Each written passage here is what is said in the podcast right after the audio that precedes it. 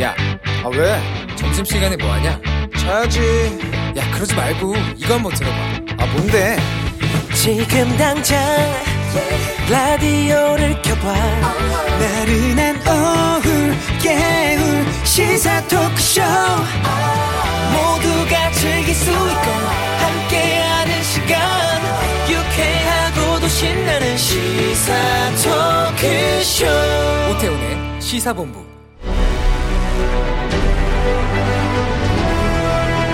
김철민의 본부 뉴스.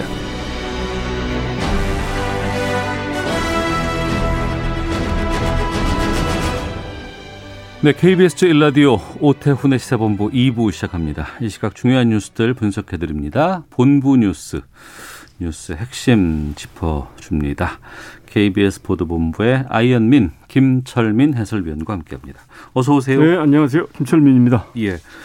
아, 코로나19 상황 좀 정리해 예, 주시죠. 오늘 신규 확진자가 715명, 예. 어. 어제보다 300명 이상 줄었습니다. 그래서 뭐 확진자가 이제 1000명 아래로 다시 떨어졌고 예.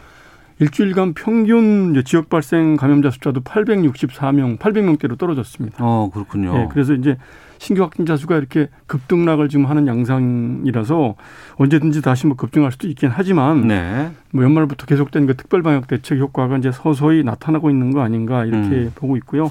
근데 방역 당국은 좀 조심스럽다면서 그 이제 선제적인 검사하고 거리두기 강화하고 이래서 그 효과가 서서히 나타나고 있긴 하지만 이 네. 겨울철인데다가 또 이제 변이 바이러스도 들어오고 이래서 확진자 숫자가 줄어들더라도 서서히 나, 이제 그 감소세가 나타날 것이다. 또 어떤 곳에서 갑자기 집단 감염이 확 발생을 그렇죠. 하면 인- 인원이 확 늘 수도 있잖아요. 그렇죠? 예, 그래서 일단 이번 주말 정도까지는 좀 더 지켜봐야 되지 않느냐. 음. 아직 뭐 확산세가 꺾였다고 단정하기는 좀 이르다 이런 이런 입장입니다. 네. 그 우리 국적의 유조선이 이란에 납포가 됐어요. 예, 지금. 예. 이제 어제 오후 3시쯤에 그 사우디아라비아를 출발해서 아랍에미레이트로 가던 한국 국적 17,000톤급 유조선 한국 케미오가 네.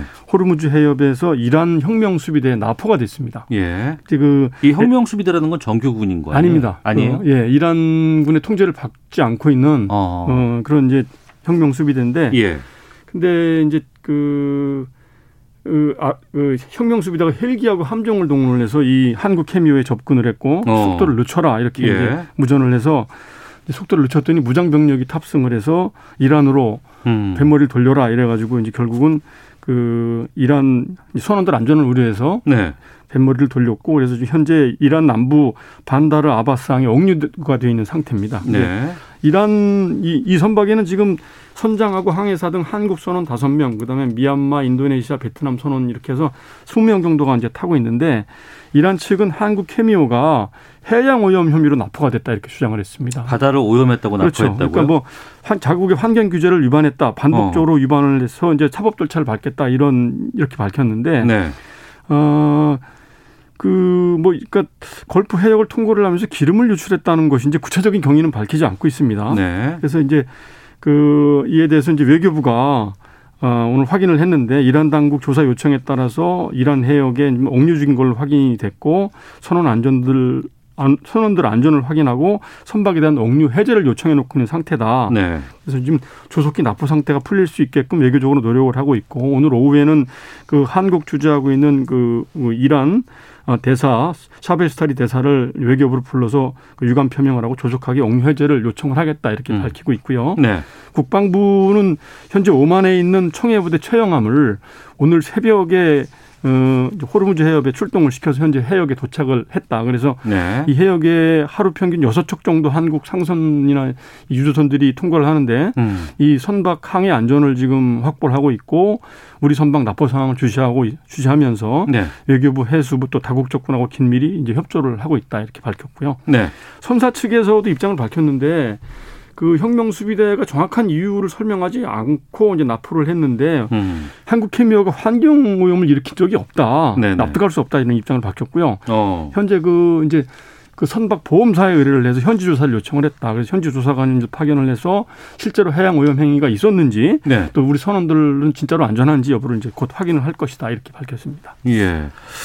근데요, 이 이란 혁명 수비대가 앞서서도 이제 정규군은 아니라고 예, 말씀하셨잖아요. 그런데 예. 이란 정부와 관련이 그 통제받는 그런 곳이 아니라고 한다 그러면 그러니까 혁명 수비대가 지금 굉장히 그 권한이 막강해져서 이란 군 이란 정부의 통제를 받지 않고 있는데 네. 그래서 이게 독자적으로 돌출 행동을 했을 가능성도 있다 이렇게 어. 보고 있지만 실제로 그런 가능성은 그 높지 않고 네. 이란 정부와 교감하에 아, 고의적으로 한국 선박을 납포한 것이다 이렇게 보는 추측이 많은데요. 그 이란 이유- 정부와 교감하에 예, 예. 고의적으로 했을 예. 가능성도 있다. 이제 이유가 뭐냐면 예. 이란이 지금 한국에 석유 수출을 하고 받아야 될 석유 수출 대금이 8조 원 정도 지금 있다고 그래요. 네네. 그런데 미국이 2018년부터 그 이란과 그 자산 그- 동결해 버렸잖아요. 예, 핵- 이란이 이제 핵 합의를 파기했다 이러면서 음. 일방적으로 선언하고 이란에 대한 제재 조치를 서- 시행을 하고 있는데 네. 한국 정부도 이제 어쩔 수 없이 여기 동참을 하고 있단 말이죠. 그래서 그 이란하고 이제 모든 거래가 지금 이제 수출 거래가 금지가 돼 있는 상황이고 음. 문제는 이란 정부가 이제 이란이 한국에 수출한 석유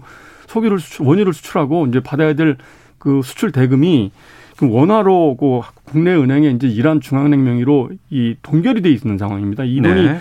8조 원 정도 되고 이에 대해서 계속 그동안 이제 불만을 표시를 해왔는데 음. 이런 한국 정부를 압박하기 위해서 그 이제 서- 혁명 수비대하고 사전에 뭐이 물밑 교감을 통해서 어 이렇게 이제 한국 선박을 고의적으로 옥류를 하고 실력을 행사한 것이다 이렇게 지금 그 분석하는 이런 전문가들이 좀 있는데요. 네. 이에 대해서 이제 오전에 기자들이 강 장관한테 강경화 장관한테 질문을 했습니다. 음. 한국 내 은행에 예치된 이란 중앙은행 그 원화 잔금 동 원화 자금이 동결된 것 때문에 그런 거 아니냐 이렇게 네. 물어봤더니 지금은 아직 그런 것을 섣불리 얘기할 상황이 아니다. 일단 사실관계를 먼저 파악을 하고 선원들 안전을 이제 확보하는 게 제일 급선무다. 음. 그래서 이제 일단 뭐 답변을 애들로 피하긴 했는데요. 네. 일단 이제 그런 관측이 가장 지배적이고 두 번째로는 미국에 대한 일종의 경고다 이렇게 보는 시각도 있는데요. 미국에 대한 경고요. 그, 그, 저 이란 혁명수비대 사령관 솔레이마니가 이제 1년 전에 드론 그 공격으로 드론 공격으로 숨졌잖아요. 이제, 예. 이제, 이제, 이제 사살됐죠. 예, 그래서 예. 그게 지금 일주기가 돼 가는데 아. 그 미국에 대한 어떤 경고 메시지를 보내기 위해서 예. 이런 이런 조치를 취한 것이다. 이제 이런 해석도 있습니다. 아, 그렇군요. 예. 알겠습니다. 아, 상황을 좀 더 이제 지켜봐야 될 것 같습니다. 예. 변호사 시험 지금 실시되고 있는데 예. 아주 문제가 있네요. 그 10회 변호사 시험이 이제 오늘부터 나흘간 전국에 25개 이제 고사장에서 시작이 됐는데 네. 애당초에 이제 수- 그 법무부가 음. 코로나19 확진자나 격리자들은 응시가 불가하다 이렇게 방침을 세웠거든요. 네. 근데 이제 이 변호사 시험은 5년간 다섯 번으로 이제 응시 기회를 제한을 하고 있습니다. 그래서 네. 이- 이번에 다섯 번째 시험을 보게 되는 사람들은 만약에 음. 코로나19에 걸렸을 경우에 이제 영구적으로 시험 볼 자격을 박탈당하는 것이죠. 네. 그래서 이제 수험생들이 그 실제로 수험 저 코로나19에 확진되거나 자가격리 대상인데도 해열제를 먹고 시험을 보게 되면 어 고사장을 통해서 코로나가 감염이 될 수 있다. 그러니까 이 수능 시험처럼 네. 확진자나 감염자들은 별도 고사장에서 분리해서 시험을 보게 해달라 이렇게 계속 요청을 해왔습니다. 근데 음. 법무부가 이제 불가하다는 입장을 계속 밝혔죠. 그러니까 이제 수험생들 일부가 직업 선택의 자유가 침해됐다, 뭐 생명권이 침해됐다 이러면서 이제 헌재에다가 가처분을 신청을 했고 네. 헌재가 어제 이제 이거를 이제 이- 인용을 한 겁니다. 그래서 아, 인용됐어요? 예, 어젯밤에 이제 부랴부랴 법무부가 음. 그러면 이제 확진자들도 보게 하겠다 이렇게 방침을 바꿨는데 네, 네. 실제로 그 확진자나 뭐 자가격리자가 이제 경제에서 시험을 보는 사람은 지금 없다고 그래요. 음. 그런데 이제 수험생들의 주장은 뭐냐면 그 시험을 보기 위해서 그 해열제를 먹고 시험을 보- 보는 격리자 확진자나 어? 감염자 저 격리자가 있지 않겠느냐. 네. 그러니까 이 방역 관리 책임을 그 법무부가 수험생들한테만 지금 떠맡기고 있는 것이다. 이렇게 지금 음. 불만을 터뜨리고 있습니다. 이 원래 수, 수능 시험처럼 이렇게 경제에서 시험을 보게 했으면 네. 관리하고 뭐 수험 이 이러는데 보통 일주일 정도 시간이 걸리는데 음. 어젯밤에 부랴부랴 이게 방침을 바꾸는 바람에 법무부가 너무 경직된 조치를 취해서 이것도 문제고 헌재가 또 결정을 너무 늦- 뒤늦게 해서 이것도 문제다 이러면서 이제 불만을 제기하고 있는 것이죠. 알겠습니다. 자, 이 뉴스까지 듣도록 하겠습니다. 본부 뉴스 KBS 보도본부의 김철민 해설위원과 함께했습니다. 고맙습니다. 네, 고맙습니다.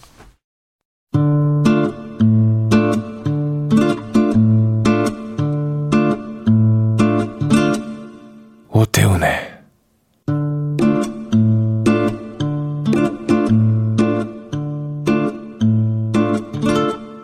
시사본부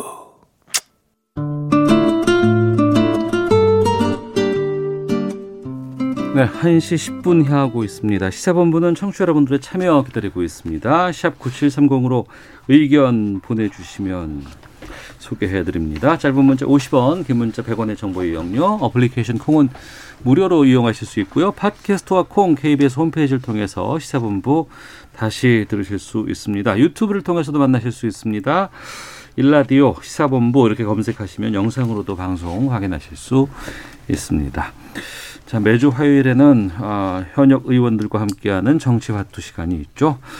자 새해 첫 정치화투입니다. 더불어민주당 김성환 의원 나오셨습니다. 안녕하십니까? 네, 새해 복 많이 받으십시오. 예, 김성환입니다. 예, 새해 복 많이 받으시고요. 국민의힘 조혜진 의원도 자리하셨습니다. 안녕하십니까? 예, 반갑습니다. 조혜진입니다. 새해 복 많이 받으십시오. 예. 새해 되면은 뭐 정치권에서 이제 뭐 지난해 돌아보고 뭐 새해 여러 가지 전망 정치적으로 뭐 여러 가지 어, 살펴보곤 하는 것 같습니다. 올해 어떨 것 같으세요? 김성환 의원님 먼저 좀 말씀해 주세요. 네, 뭐 올해 뭐 서울, 부산의 보궐 선거도 있고 대선 네. 후보 경선도 있고 그러겠습니다만 올해 뭐니 뭐니 해도 어, 우리나라가 빨리 코로나를 딛고 그야말로 일상의 행복, 잃어버린 일상을 회복하는 것 음. 그리고 그 과정에서 특히 어, 코로나는 눈이 없지만 피해는 어, 약자층이 훨씬 많이 온다고 했는데 그것 네. 때문에 힘들어진 우리 서민들이 음. 다시 좀 어깨 펼 수 있도록 하는 것 그게 무슨 정치 일정보다도 훨씬 더 네. 중요한 한 해가 되지 않겠나 싶습니다. 그 올해를 올해- 위해 열심히 해야겠죠. 네. 올해 말에는 좀 코로나 극복 이거 좀 만날 수 있는 한 해가 됐으면 참 좋겠다는 바람은 좀 네. 모든 분들이 다 갖고 계실 것 같고요. 조혜진 의원께서는 연말쯤 되면 전 세계적으로 그렇게 되겠죠. 어. 빨리 되는 나라들은 가을쯤 돼서 이제 예. 해방이 되겠죠. 어. 일상이 회복이 되겠죠. 우리는 그보다는 조금 늦겠지만은 네, 뭐 네. 우리도 어차피 그렇게 될 걸로 보고 올해는 어쨌든 서울시장, 부산시장 선거가 중요하고 음. 이게 향후 이, 이 대선 전초전의 성격을 가지기 때문에 네. 어, 전국의 분수령이 될 것 같아요. 음. 이 예, 여당이 이기게 되면은 어, 지금까지 해왔던 국정 운영에 대해서 일종의 그 면접을 받았다고 생각을 할 것이기 때문에 네. 국정 기조의 변화 없이 그대로 이제 그 드라이브를 계속 이제 가속 페달을 밟을 가능성이 많고 어. 어, 야당이 이길 경우에는 이제 어, 야당이 전국의 주도권을 잡고 예. 지난 정부 청산 그 모드가 시작될 가능성이 있고 정권 교체 가능성이 조금 더 다가가는 음. 그런 분수령이 될 것 같아요. 네. 4월 어, 보궐선거가 뭐 90일 좀 넘어 좀더 남았어요. 예. 네, 4월 7일이니까요. 그래 많이 남은 건 아닌 것 같고 네. 이제 본격적인 좀 어, 보궐선거 체제로 좀 들어가는 것 같은데 새해 되지마 되자마자 갑자기 지금 이낙연 대표발 이 사면론이 좀 떡하니 등장이 돼서 다 지금 모든 이슈를 다 지금 흡수하고 있는 상황입니다. 김성환 의원님 어떻게 정리가 됐어요? 지금 당내에서는요? 네, 그 지난 주말에 최고위원 회의를 열어서 네, 일단 그 1월 14일 날 이제 박근혜 전 대통령 대법 판결이 있어서 이낙연 대표가 이제 추- 충정으로 말을 꺼냈는데 우선 국민들의 이제 일종의 법 감정, 네. 그 법의 형평성 뭐 이런 음. 문제들이 있고 또 특히나 뭐 해외나 국내 사례들을 볼 때 아무래도 당사자의 이제 진정한 사과 왜냐하면 그 이- 이명박 대통령 같은 경우는 일종의 이제 권력을 사유화했던 다스가 누구 거냐 뭐 이런 문제였고 어 박근혜 대통령 같은 경우는 일종의 국정농단을 해서 그 피해자가 국민들인 거죠. 네, 그래서 그 국민들에게 그 과정에서 생긴 일에 대한 진지한 반성, 사과 음. 뭐 이런 게 전제가 되면 네. 어 적절한 시기에 사면을 건의할 수 있겠다 정도로 당에서 정리를 했습니다. 그래서 음, 일단 1월 14일 어, 대법원 이제 선고가 날 때까지는 당에서 뭐 이와 관련해서 특별한 얘기가 더 있을 것 같지는 않습니다. 선거 나오면은요? 그때 가서 말씀드린 대로 이제 당사자들이 어떻게 하는지 예. 그 시기에 우리 국민들이 어떻게 어. 이 문제를 볼 건지 특히 나이가 드신 분들하고 젊은 사람들 생각이 좀 다른 것 같아요. 네, 연배가좀 주신 분들은 이미 현재 어, 감옥에 끼어 있었으니까 음, 국민 통합 차원에서 석방을 해주는 게 사면을 해주는 게 좋지 않겠냐는 분들도 꽤 있고요. 젊은 사람들은 대통령이라고 왜 특혜를 받아야 되냐. 네. 어, 조그만한 잘못도 있는 사람도 다 감옥에서 꽤 오랜 기간 있는데 음. 그 형평에 맞지 않다 이렇게 보시는 분들도 많아서 네. 그런 국민의 감정들 그리고 어 그리고 당사자들이 이 문제를 바라보는 태도 뭐 야권이나 뭐 태극기 뭐 세력들 뭐 이런 분들의 의견들도 중요하겠죠. 네. 조혜진 의원께서는 어떻게 접하셨습니까? 어, 저는 전부터 두 분 사면을 해야 된다고 계속 주장을 해왔었거든요. 예, 예. 어, 두 분을 위해서도 그렇지만은 어. 나라를 위해서 예. 또 이 정권을 위해서 어. 해야 된다. 예. 왜냐하면 건국 대통령부터 요 직전 대통령까지 예, 한 분도 예외 없이 본인이든 또 뭐 가족이든, 가족이든 예. 그런 불행을 당했고 이게 우리 대한민국의 불행이고 선진국으로 가지 못하게 발목 잡는 중요한 그 요소 중에 하나이기 때문에 네. 예, 단절해야 된다. 가능하면 문재인 대통령이 그 고리를 끊어야 된다라고 말씀을 드렸었는데 예, 그렇지만 어, 아마 스스로는 잘 하지 않을 거다. 음. 어, 제- 정권 차원에서 필요가 있을 때 예, 예를 들면 뭐 저희 지금처럼 정권 말기에 정권이 이제 여러 가지로 어려움이 닥칠 때 전국 이 돌파 카드로 필요하면 그때는 아마 고려하지 않겠는가라고 네. 그렇게 전망을 늘 해왔었는데 음. 어, 이번에 그 이야기가 나오는 게 결국은 그런 상황이 된 것 아닌가. 상황이 됐다. 예, 아. 정권 차원에서 국민 전환을 위해서 필요한 예. 이 사면 카드를 고려해야 되는 상황이 돼서 어, 여권 내부에서 아. 말이 나온 것이 아닌가. 그런데 어, 지금 김성원 의원님 말씀처럼 이제 내부에서 감론을박이 되니까 정리가 아직 쉽게 안 되니까 음. 좀 지켜봐야 될 것 같습니다. 그럼 조혜진 의원께서는 왜 신년에 이낙연 대표가 이걸 터뜨렸을까요? 어떻게 생각하세요? 대통령의 생각을 읽었다고 보죠. 읽었다. 예, 대통령이 그 자- 본인이 어쨌든 그 정권 아래에서 두 분이 지금 감옥에 가 계시고 예. 5년 임기 안에 안 나온다면은 다음 정권으로 넘어가게 되는데 음. 그 정치적 부담이 굉장히 클 거거든요. 그 네. 개인에게 있어서나 정권 차원에 있어서나 그래 그리고 당장 이 당면한 여러 가지 이 국- 전국의 어려움, 지지율 하락이라든가 이런 걸 생각하더라도 이걸 좀 긍정적으로 검토를 해야 될 상황인데 본인 스스로 하기는 어려운 거죠. 음. 본인이 감옥에 보내고 본인이 다시 꺼내고 이렇게 하기 어렵기 때문에 그 부담을 들어주기 위해서 당 대표가 네. 총대 메고 어. 카드를 던진 것 아닌가. 예. 그리고 그걸 통해서 저 정권의 이 핵심 지지층들의 의견, 예. 또 당내 의견, 또 국민 여론 이거를 한번 떠보는 그런 효과도 있고 그런 음. 그런 의미도 있고 해서 던진 것 아닌가. 네. 아, 그러니까 대통령 뜻과 전혀 무관하게 하진 않았을 거라고 생각하는 거죠. 대통령의 뜻과 무관하진 않다라고 말씀하시는데 김성환 의원께서는 네, 제가 어, 이해찬 당대표 시절에 비서실장이라 네네 어, 이제 당과 이제 청와대의 고민 뭐 이런 거를 가까이서 본 적이 있었는데요. 사실은 저 두 전직 대통령에 대한 사면 얘기가 이번이 처음이 아니지 않습니까? 음. 기회가 있을 때마다 사면 요구가 있었고 또 그런 야당 얘기가 쪽에서는 요구할 수는 있겠죠. 그런 예, 예. 요구를 대통령이 이번에 처음 듣는 게 아니고 음. 제가 대통령이더라도 그런 요청이 있으면 이 문제를 어떻게 해야 될까에 대한 고민을 안 할 수 없잖아요. 네. 다만 어, 당시만 해도 일단 법적 요건이 갖춰지지 않았습니다. 네. 음, 판결이 다 끝나지 않았기 때문에. 음. 근데 이제 이, 이 1월 14일이면 일단 최소한 법적 요건은 갖춰지는 시기인 거죠. 네. 다만 어, 대통령도 법조인 출신이기 때문에 그동안도 사면권을 사실 정치적으로 한 번도 이용을 하지 않았습니다. 네. 굉장히 엄격하게 특히 정치인들에 대해서는 음. 그래왔고요. 이제 그런 면에서 보면 이 문제를 국민들이 실제로 어떻게 바라보느냐 네. 그리고 이게 김대중 대통령이 어 전두환 노태우 대통령을 사면할 때만 해도 전두환 아, 그 김대중 대통령 당시 당선자 당선자 시절이었죠. 당선자 예. 시절에 본인이 피해자였어요. 음. 본인이 피해자였기 때문에 당시 김영삼 대통령께 사면 건의를 할 수 있었는데요. 네. 지금 두 분 대통령은 그 피해자가 국민들이거든요. 어. 그러니까 이거를 그냥 대통령이 알아서 그냥 결단할 수 있는 사안이 아닌 거고 대통령의 어, 성품상 이것을 무슨 간보거나 떠보기 하거나 이럴 뿐이 아니, 아니십니다. 네.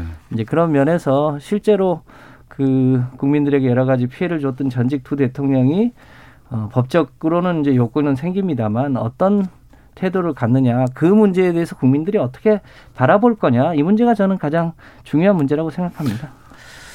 앞서 두 분께서 다 4월 보궐선거가 중요하다라고 말씀하셨잖아요. 네. 그럼 이 사면 이게 이 논란이 이 보궐선거에는 어떻게 작용을 할까요? 어떻게 전망하십니까? 여권에서 카드를 검토하는 측면에서는 여러 가지 고려사항이 있는데 그 중에 상당히 중요한 부분이 4월 보궐선거 표심일 네. 거라고 저는 생각을 합니다. 어. 그런데 결과적으로는 4월 보궐선거든 아니면 전반적인 대통령 지지율이든 네.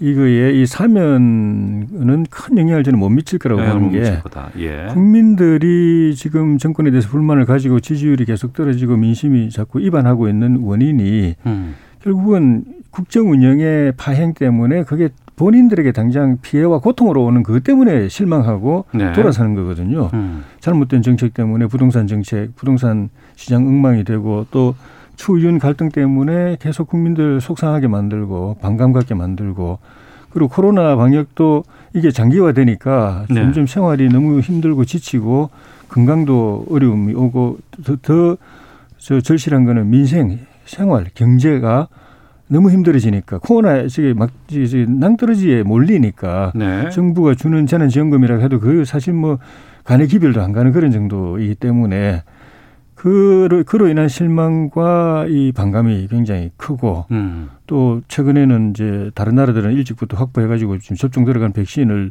지금 뒤늦게 지금 확보한다고 나서고 있는데 이런 데 대한 실망들이 커서 그렇게 된 거기 때문에 네. 이런 전반적인 국정 운영의 기조를 바꾸지 않으면은 음. 그걸 그대로 가, 가면서 사면만 카드를 던진다고 해서 큰 민심의 흐름에 변화를 주긴 저는 어렵다고 봅니다. 네. 그럼 그렇게 만약에 판단하신다고 한다 그러면 김성환 의원님, 뭐 충정이라고 하고 여러 가지 뭐 고민들이 있는 시점이 됐고 여러 가지 뭐 상황들은 나왔다고는 하지만 이게 그렇게 뭐 선거에 또 도움이 되는 건 아닌 것 같고 또 어떤 국민들의 마음을 살 수 있는 이런 것도 아닌 것 같은데 그러면은 이게 가- 들고 나온 상황이 좋은 게 아니잖아요.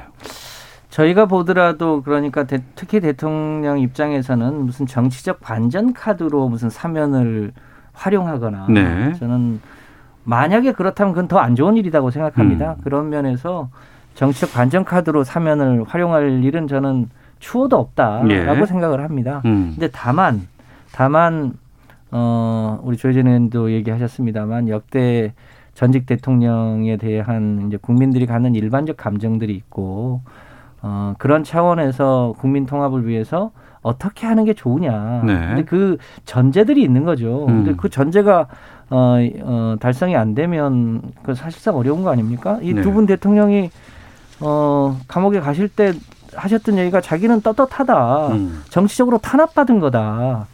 이렇게 지금 얘기를 계속하고 계신 거 아닙니까? 그러면서도 한편으로는 사면 얘기를 하고 있는 건데 네. 그런 상태에서 사면이 만약에 되면 정치적 탄압받은 사람이 그 정치적 탄압을 인정하고 일종의 이제 사면을 해준 꼴이 되는 거여서 그건 음. 국민 통합에도 실제로 보탬이 되지 않습니다. 네. 특히 이 과정에서 피해를 보신 분들은 국민 당사자이기 때문에 음. 국민들이 이 문제를 바라보는 어, 법 감정이나 이런 게 가장 중요하다고 보여지고요. 네. 뭐 저희 당에서도 이걸 정치적 반전 카드로 이용할 생각이 추호도 없음을 음. 말씀드립니다. 그럼 국민의힘 입장에서는 이 사면을 앞으로 그러니까 해야 된다고 보시는 입장이라고 아까 말씀하셨지 않습니까? 어떻게 계획하실 생각이세요? 저희로서는 뭐 딱히 뭐 따로 뭐 대응할 그런 건 별로 없는 것 같고 결국은 그 대통령의 고유 권한이기 때문에 예. 대통령이 결정하셔야 될 사항이고 음. 저희는 지금까지처럼 이제 사면 주장을 계속하고 특히 이제 대통령이 직접 결자 해지하실 것 네. 임기 마치기 전에 퇴임하기 전에 이 문제를 풀고 나갈 것 그거를 계속 요구할 수밖에 없는 입장이죠. 음. 예. 알겠습니다. 자, 뭐, 쇠 되고 나서는 이제 여러 기관마다 지금 여론조사 결과들을 많이 지금 내고는 있습니다. 어, 뭐, 저희가 구체적인 뭐 수치는 말씀 뭐 드리지는 않겠습니다만, 전반적으로 좀 지지율이, 특히 이제 대통령 지지율도 그렇고, 이제 당 지지율도 그렇고, 민주당 쪽에서는 좀 별로 좀 이렇게 만족할 만한 성적은 아닌 듯한 보여요. 또 추세는 좀 많이 좀 꺾기, 좀, 어, 하향으로 좀 가고 있는 것이 아닌가라는 어, 분석들도 좀 나오고 있는데 당내에서는 지금 어떻게 보고 계신지도 좀 여쭙겠습니다. 네, 이제 대통령 이제 집권 5년 차로 접어들기 때문에 네. 뭐 전반적으로 5년 단임 정권에서의 일반적인 추세라는 게 음. 있긴 합니다만 역대 정권하고 비교해 보면 사실은 어느 정권보다 현재만 놓고 보더라도 지지율이 결코 낮은 것은 아닙니다. 네. 다만 이제 최근에 우리 조혜진 의원님도 얘기했습니다만 이제 부동산 문제라든지 코로나가 장기화되는 문제라든지 어, 이런 문제들 때문에 약간 이제 어, 과거에 비하면 조금 낮아진 건 사실입니다만 제가 보기에는 어, 아마 어, 문재인 대통령은 그 역대 조- 소위 레임덕 없이 정권을 마무리할 수 있는 그런 대통령이 전 되실 거라고 봅니다. 네. 이제 그 과정에서 국민들이 그 몇 차례 선거에서 민주당에게 많은 지지를 보내줬던 게 사실이잖아요. 음. 그 과정에서 180석까지 만들어줬는데 조금 더 신속하게 왜 민생의 어려움을 잘 풀어주지 못하냐에 네. 대한 어, 여러 가지 질책이 있는 게 사실이고 에, 그런 만큼 조금 더 겸손하게 하면서도 우리 사회의 여러 가지 어, 민생을 살리는 여러 가지 개혁 과제들을 어, 뭐랄까 좀 더 속도감 있게 또 음. 국민적 공감을 얻으면서 추진해 나간다면 저는 뭐 이 문제가 어뭐 레임덕으로 가거나 이런 문제는 아니라고 봅니다. 다만 네. 우리 국민들이 제일 싫어하는 것 중에 하나는 이제 정치인이나 정치권이 혹은 정당이 오만하게 보이면 어. 그럴 때 대체로 회초리를 드시는 것 같습니다. 네. 우리 당이 이제 다수당이더라도 조금 더 국민들의 마음 속에서 조금 더 겸손하게 또 어, 낮은 자세로 임하는 것 그런 게 매우 중요하다고 보여집니다. 네. 국민의힘은 지금 지지 추이를 어떻게 보고 계세요? 뭐 당에서 보는 관점이나 제 관점이나 뭐 크게 차이는 없을 텐데 네. 어, 정권마다 어느 정권이고 간에 우리는 절대 레임덕 없다. 음. 그리고 정권 말기라도 어, 지지율을 견조하게 지킨다라고 그 호언장담했는데 네. 한 정권도 예외 없이 예외 없이. 정권 말기 되면 지지율 떨어지고 예. 레임덕 걸리고 음. 그건 구조적으로도 그렇게 돼 있습니다. 네. 강력한 제왕적 대통령제에서는 자기 권력 가지고 있을 때는 잘 나가지만은 음. 그 차기 제왕이 등장하는 그 시점이 네. 임기 말이거든요. 네. 그러면 힘이 저쪽으로 옮겨갈 수밖에 없는 거죠. 음. 자기가 힘 휘두를 때 제왕이었던 것처럼 떠오르는 차기 제왕들이 그 힘을 가져갈 수밖에 없는 구조, 네. 뭐 권력 구조 자체도 그런 것도 있고. 그런데 이 지난 사실은 한 3년 동안에 국정에 여러 가지 실정이 있어서 국민들 실망이 많이 커가지고 지난 총선 때 그게 심판 분위기가 있었는데 네. 저희 야당이 음. 분열한다든가 내부에 또 어, 여러 가지 불미스러운 일로 국민들에게 실망을 끼친 부분 네. 그리고 코로나가 갑자기 닥치면서 국민들이 정부에 힘을 실어줘야 되겠다고 생각한 부분 그리고 막판에 재난지원금이 뿌려진 거 이런 것들이 역할을 해가지고 심, 거꾸로 그 여당이 압승하게 됐는데 그 네, 네. 바람에 심판이 유예가 됐던 거죠. 어. 원래는 총선 때 3년 끝나고 이제 그 심판이 있는 것인데 유예가 됐던 건데 네.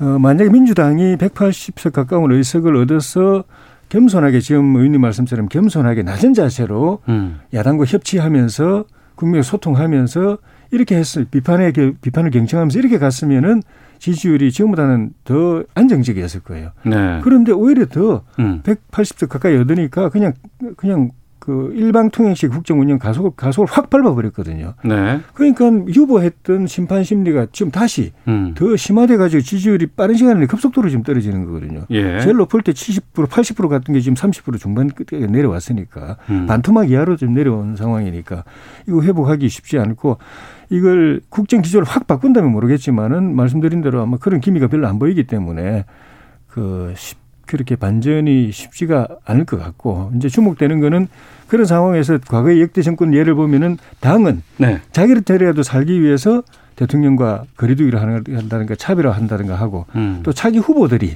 네. 같이 대통령이 내려갈 때 같이 그 내려가지 않기 위해서 또 차별화 한다든가 하는 그런 그 모습들이 보였는데 물론 물론 이제 되게 그거 별로 성공하지 못했지만은 여당 내부에서 그런 움직임이 있는지 아니면 끝까지 대통령하고 연동해서 음. 오르면 같이 오르고 떨어지면 같이 떨어지는 건지 네. 그게 관심 포인트가 될 수 있을 것 같아요. 음. 음. 아, 두 분께 좀 질문 드릴 게 있는데. 요거는 헤드라인 뉴스 듣고 기상청 날씨 확인하고 교통정보 듣고 돌아와서 두 분과 계속해서 말씀 이어가도록 하겠습니다.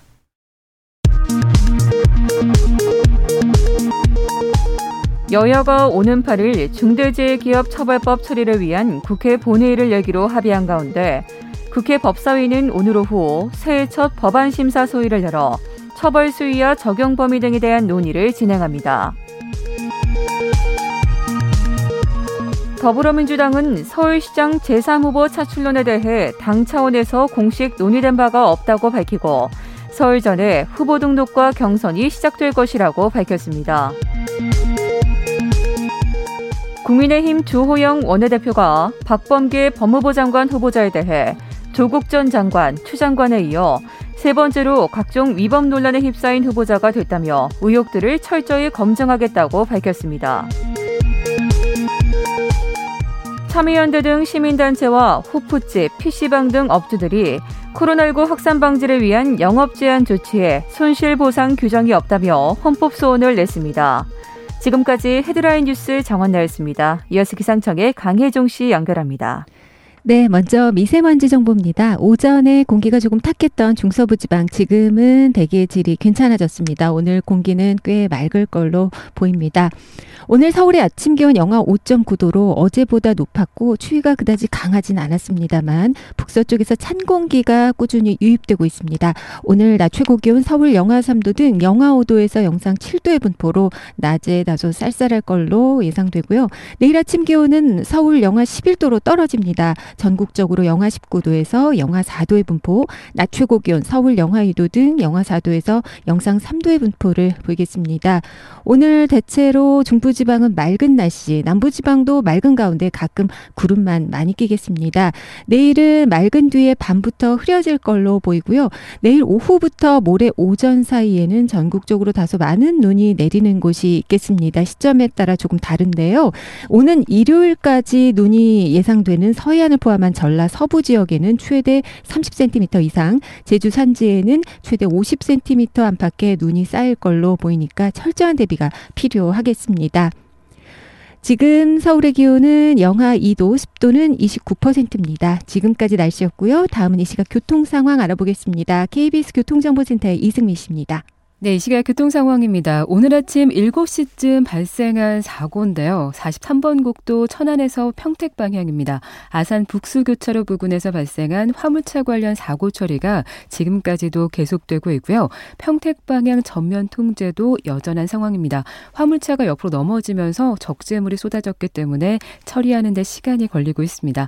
평택 쪽으로 천안 삼태교차로에서 우회시키고 있으니까요. 운행에 참고하시고요. 반대 천안 방향도 이 사고 사고 처리 작업으로 북수교차로 부근 1차로가 막혀 있고요. 아산 현충교차로 부근부터 정체 심합니다. 50분 정도 걸리고 있고요. 고속도로는 영동고속도로 강릉 방향으로 서창분기점에서 사고가 있었기 때문에 정체입니다. 수도권 제일순환고속도로 경기 북부권입니다. 일산에서 구리 방향이고요. 수락산 터널 4차로에서 사고 처리 작업하고 있으니까 주의하셔야겠습니다. KBS 교통정보센터였습니다.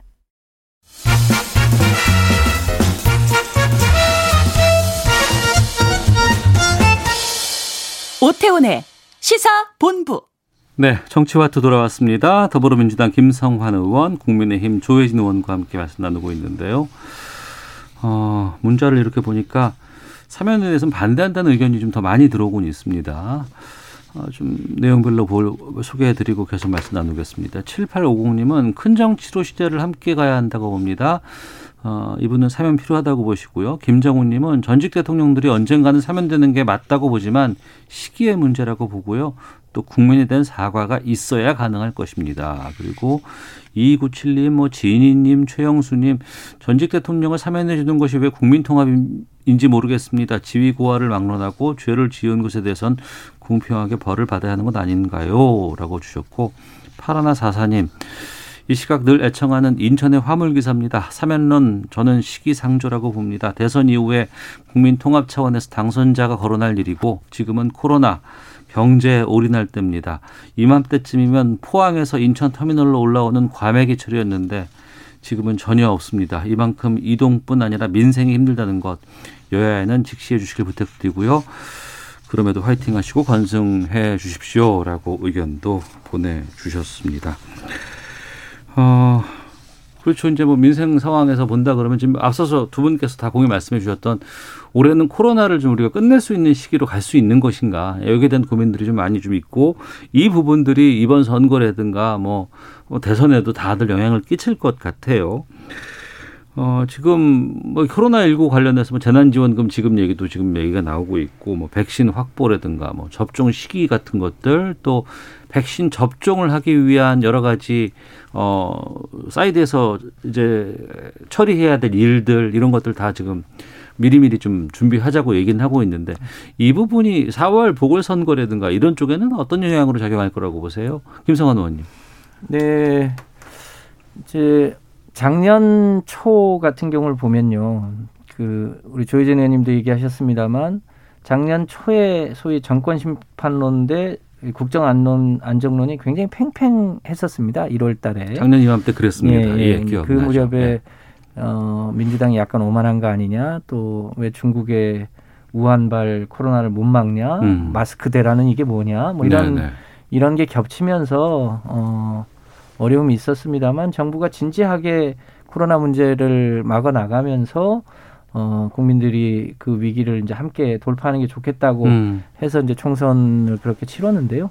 저희가 뭐 이 문제를 정치적으로 무슨 이용할 것은 뭐 추호도 없습니다만 올해는 그 코로나를 어떻게든 이기고 어, 일상을 회복하는 게 무엇보다 중요하고 또 그 과정에서 피해를 본 어, 소상공인 등등을 경제적으로 회복하는 게 무엇보다 중요하기 때문에 네. 어, 그 부분에 무슨 뭐 정치적 유불리를 떠나서 어, 당과 정부는 최선을 다하는 게 숙제라고 보여집니다. 음. 백신 뭐 얘기하십니다만 실제로 다른 나라에 비해서 늦은, 늦은 거 아니고요.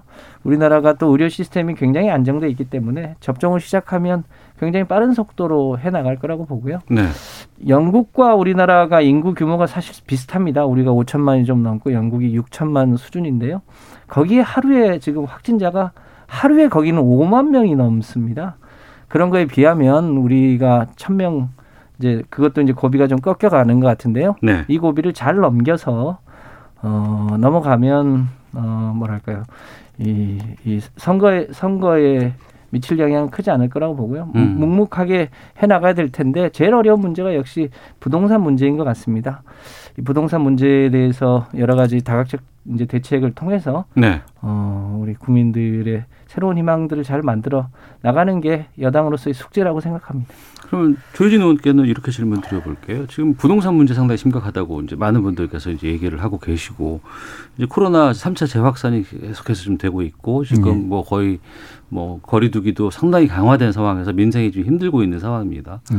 앞서서 이제 시- 정권 심판에 대한 것들이 지난 4월에는 지난해 4월에는 유예가 됐다고 하셨는데 그럼에도 불구하고 국민의힘으로 이 그 지지세가 옮겨가지는 않는 듯한 느낌이 들기도 하거든요. 그건 어떻게 보고 계세요? 그 수치상으로는 이제 올라가고 있죠. 네네. 저희가 쭉 올라갔고 연말 연초 여론조사에서는 민주당을 앞선 여론조사 어떤 조사는 오차범위 밖으로 해서 음. 저희가 앞선 여론조사도 나오고 있고 예. 어, 수치상으로는 그렇게 반영이 되고 있는데 그게 적극적인 지지냐 어. 하는 이제 질적인 부분에 있어 가지고는 좀 더 봐야 될 부분이 있는 것 같고 예.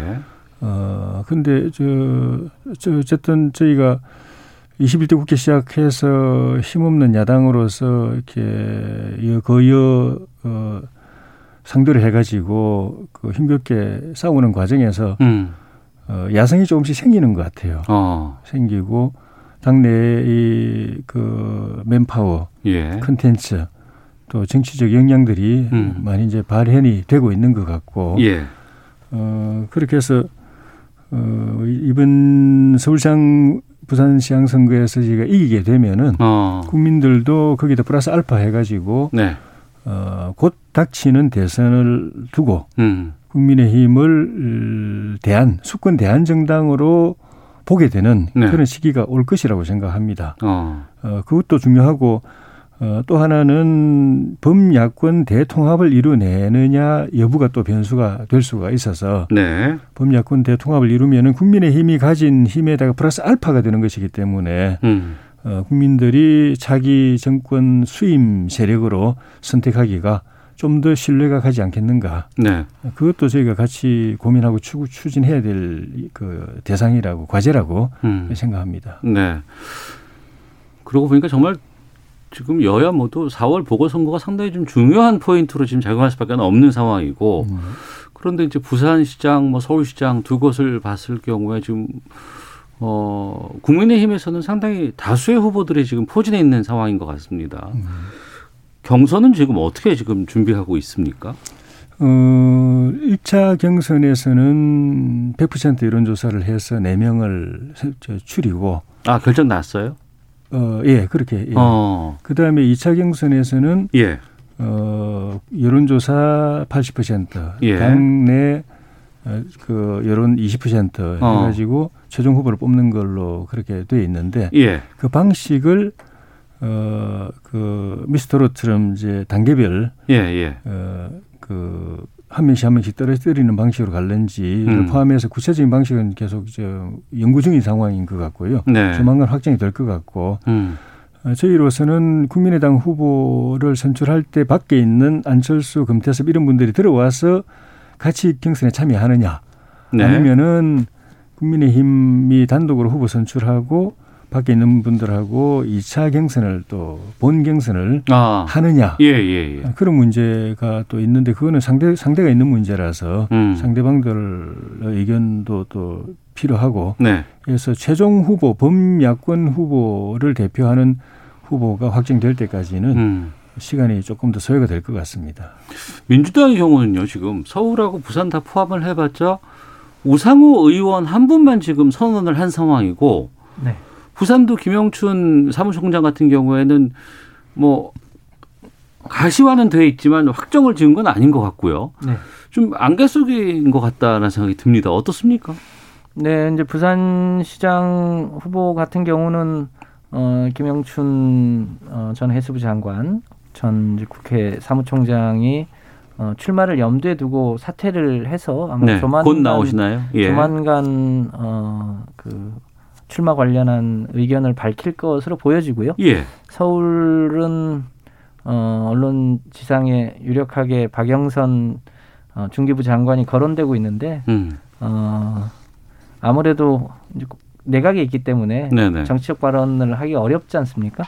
그래서 그 중기부 이제 후임자의 인선과 어, 실제로 내각에서 이제 그 역할을 내려놓을 즈음이 돼야 자기 얘기를 하게 되지 않을까 싶습니다. 음. 어, 그 외에도 뭐 이런저런 당내 고민이 있는 것 같은데요. 네. 뭐 조만간 후보가 어, 가시화돼야 될 시점이죠. 그러니까 1월 중순 혹은 1월 하순 정도면 네. 우리 당의 어, 후보도 좀 본격화될 것으로 보여집니다. 그동안 언론에서 이제 하마평에 거론됐던 인물 군 말고 더 추가가 될 가능성도 있습니까? 여지가 전혀 없는 건 아닌 것 같습니다. 아 그래요? 네. 어 하지만 그럼에도 불구하고 지금 여, 야당 쪽과 비교해 보면은 상당히 좀 흥행에서는 뒤처져 있지 않나 싶은 생각이 들기도 하거든요.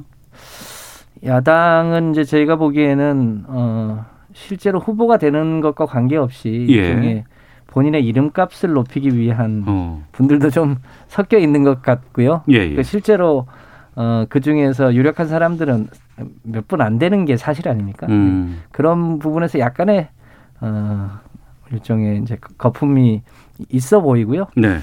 뭐, 뭐 조만간 결국은 그일대일로 하게 될 가능성이 높아 보이잖아요. 음. 뭐 그런 그런 이제 예선전을 거쳐야 될 텐데 제일 큰 걱정은 뭐 저희가 뭐 야당이 아니기 때문에 뭐라고 하긴 어렵겠습니다만 지금 소위 범야권 후보로 지금 서울시장 1위를 달리고 있는 안철수 어 이제 후보라고 해야 될까요? 근데 초기에 하는거는 달리 네. 그분이 정치를 해오는 과정에서 그분의 내공의 정도, 어. 정치적 역량의 정도를 이제 많은 사람들이 알고 있는 거죠. 특히 어 이제 우리 국민의힘의 김정인 대표 같은 경우는 정치적으로 적합하냐에 대해서 의문을 많이 갖고 있다고 제가 알고 있어요. 이제 그런 네. 그런 부분들이 어떻게 작동할지 어. 그런 어, 게어좀 하나의 변수가 되지 않을까. 그렇게 시간이 다 보여집니다. 돼서 짧게 좀 여쭤보겠습니다. 예. 지금 여론조사상으로는 안철수 대표가 현재 상당히 좀 앞서고 있는 듯한 모양새예요. 예. 그 부분에 대해서 국민의힘은 어떤 생각 갖고 계세요? 그 선점 효과죠. 어. 뭐 특별히 다른 요인이 있었던 건 아니고 예. 먼저 치고 나가니까 음. 일단 주목도가 높아지는 그런 측면이 있고 네. 저희 후보 당의 후보들이 출마 선언하고 쭉 이제 대중 앞에 나서서 활동하게 되면은 좀 예. 변화가 좀 있을 거라고 생각이 듭니다. 아. 그리고 이게 이제 아까 말씀드린 범야권 후보 단일화 쪽으로 어떤 작용을 하는지 모르겠지만은 음. 우리 당에 들어와서 하든 아니면은 바깥에서 다시 이차 경선을 하든 간에 네. 새로운 판이 펼쳐지면 또 거기서 여론조사의 변동 또 있을 수 있다고 봅니다. 알겠습니다. 정치와투 여기서 마치도록 하겠습니다. 두 분 오늘 말씀 고맙습니다. 고맙습니다. 감사합니다.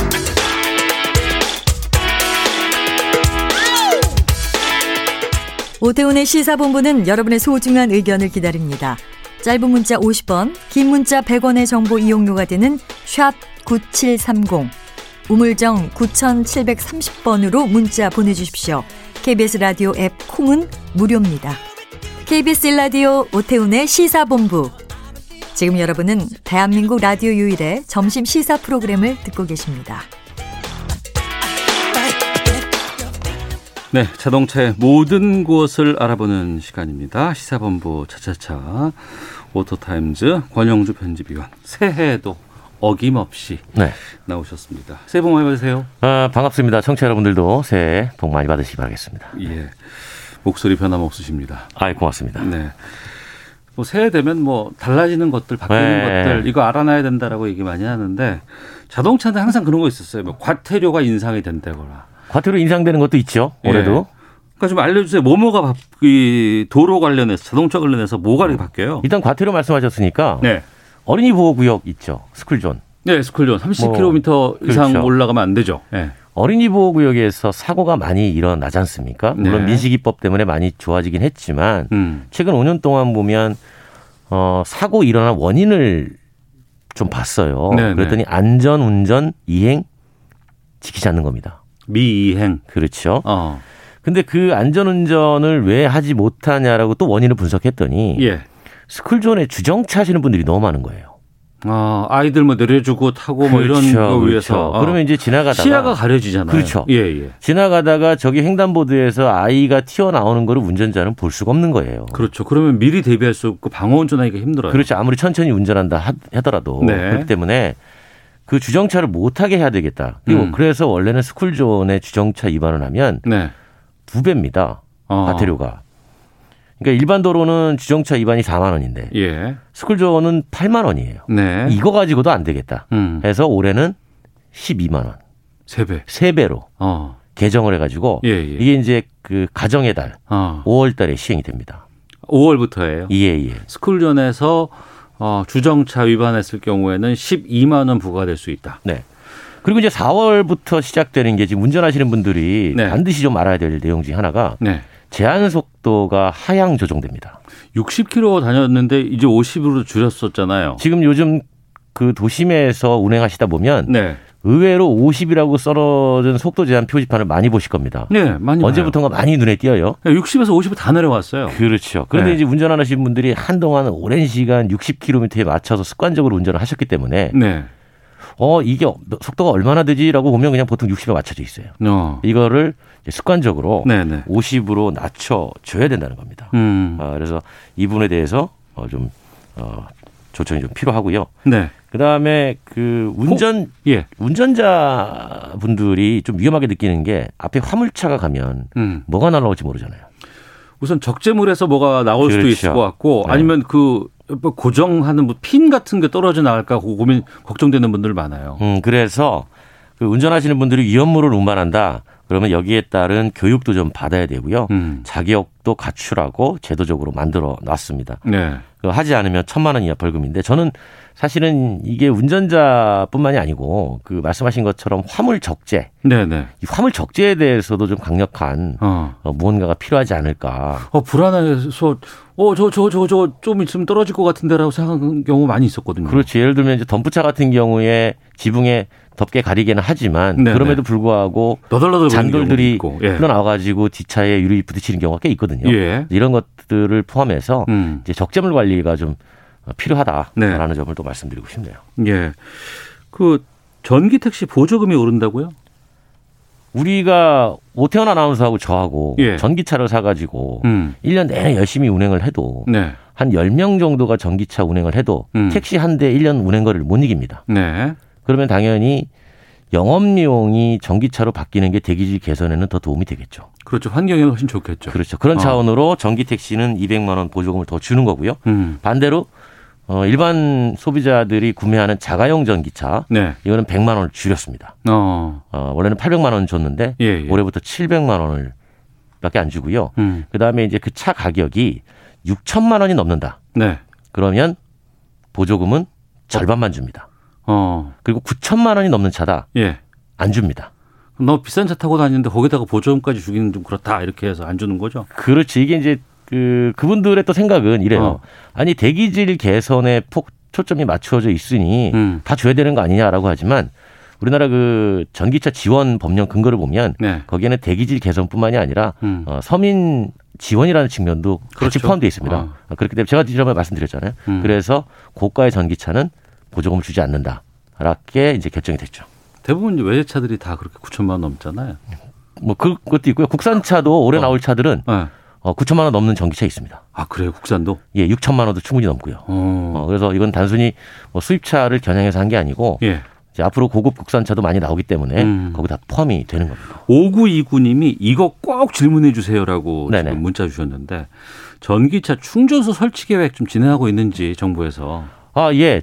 지금 진행을 하고 있는데 네. 이게 생각보다 많이 보이지 않는 이유가 전기차 충전이 개별 충전기가 많이 보급이 되는 거예요. 그러니까 아파트라든가 음. 그런 쪽에 많이 보급이 되는데 도로에서 일반 우리가 급속으로 충전할 수 있는 아 그런 그러니까 것들은 주차장에다가 많이 설치는 해놓지만 예. 주유소처럼 운행하다가 주변에서 보는 데는 별로 안 그 보인다. 왜 그러냐면 예, 예. 어. 그 공간을 확보하기가 쉽지가 않습니다. 예, 어. 예. 그게 사유지도 많고 그렇다고 공공의 영역에 설치할 만한 곳이 많지가 않아요.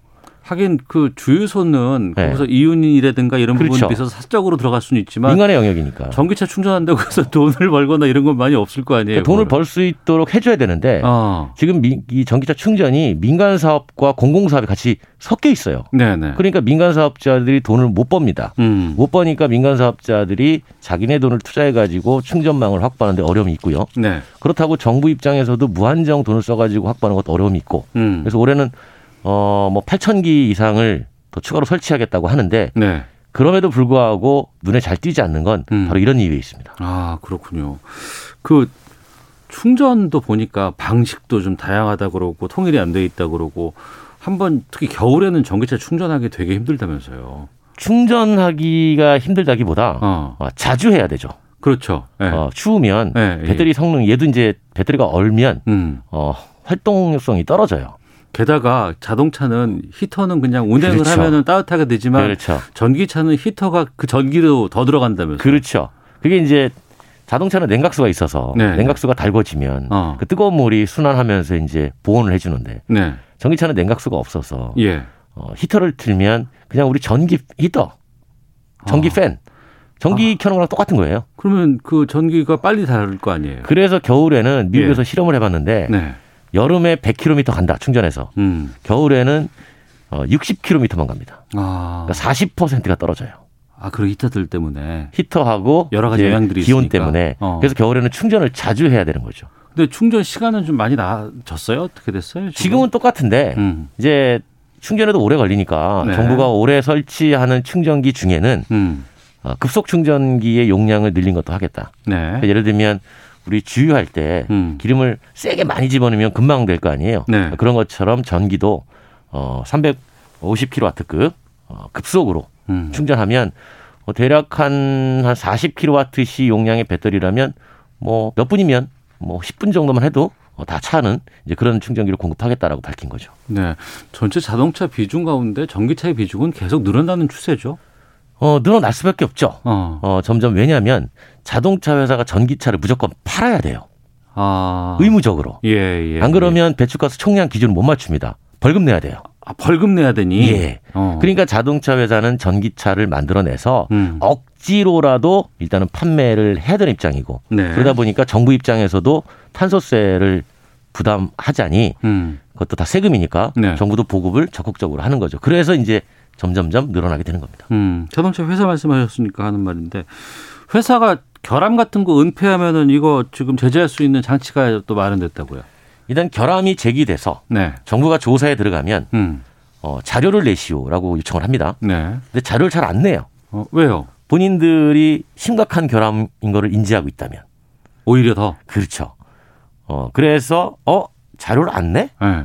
그러면 안 내면 이건 결함이야라고 일단 추정하겠다. 안 내면 아 네. 결함인지 아닌지 확인할 수 있는 방법이 없으니 없으니까 니네가 거- 결함인 거야. 어. 그렇죠. 이렇게 추정하고 조사 진행하고 이것 때문에 운행자의 손실이 발생하면 음. 이때는 운전자는 책임이 없어. 네. 음, 배상은 자동차 회사가 해. 음. 그러니까 이제 자동차 회사를 하여금 자료 내라고 할 때 어, 잘 네. 내세요. 어, 안 그럼 결함입니다. 아, 이런 제도를 어, 만들었고요. 근데 이제 제- 자동차 회사가 어 이거 결함인지 몰랐다. 아, 그럴 때는 또 어, 과징금을 부과하는 거죠. 알겠습니다. 오토타임스 권영주 편집위원과 함께했습니다. 고맙습니다. 감사합니다. 시사본부도 인사드리겠습니다. 내일 뵙겠습니다. 안녕히 계십시오.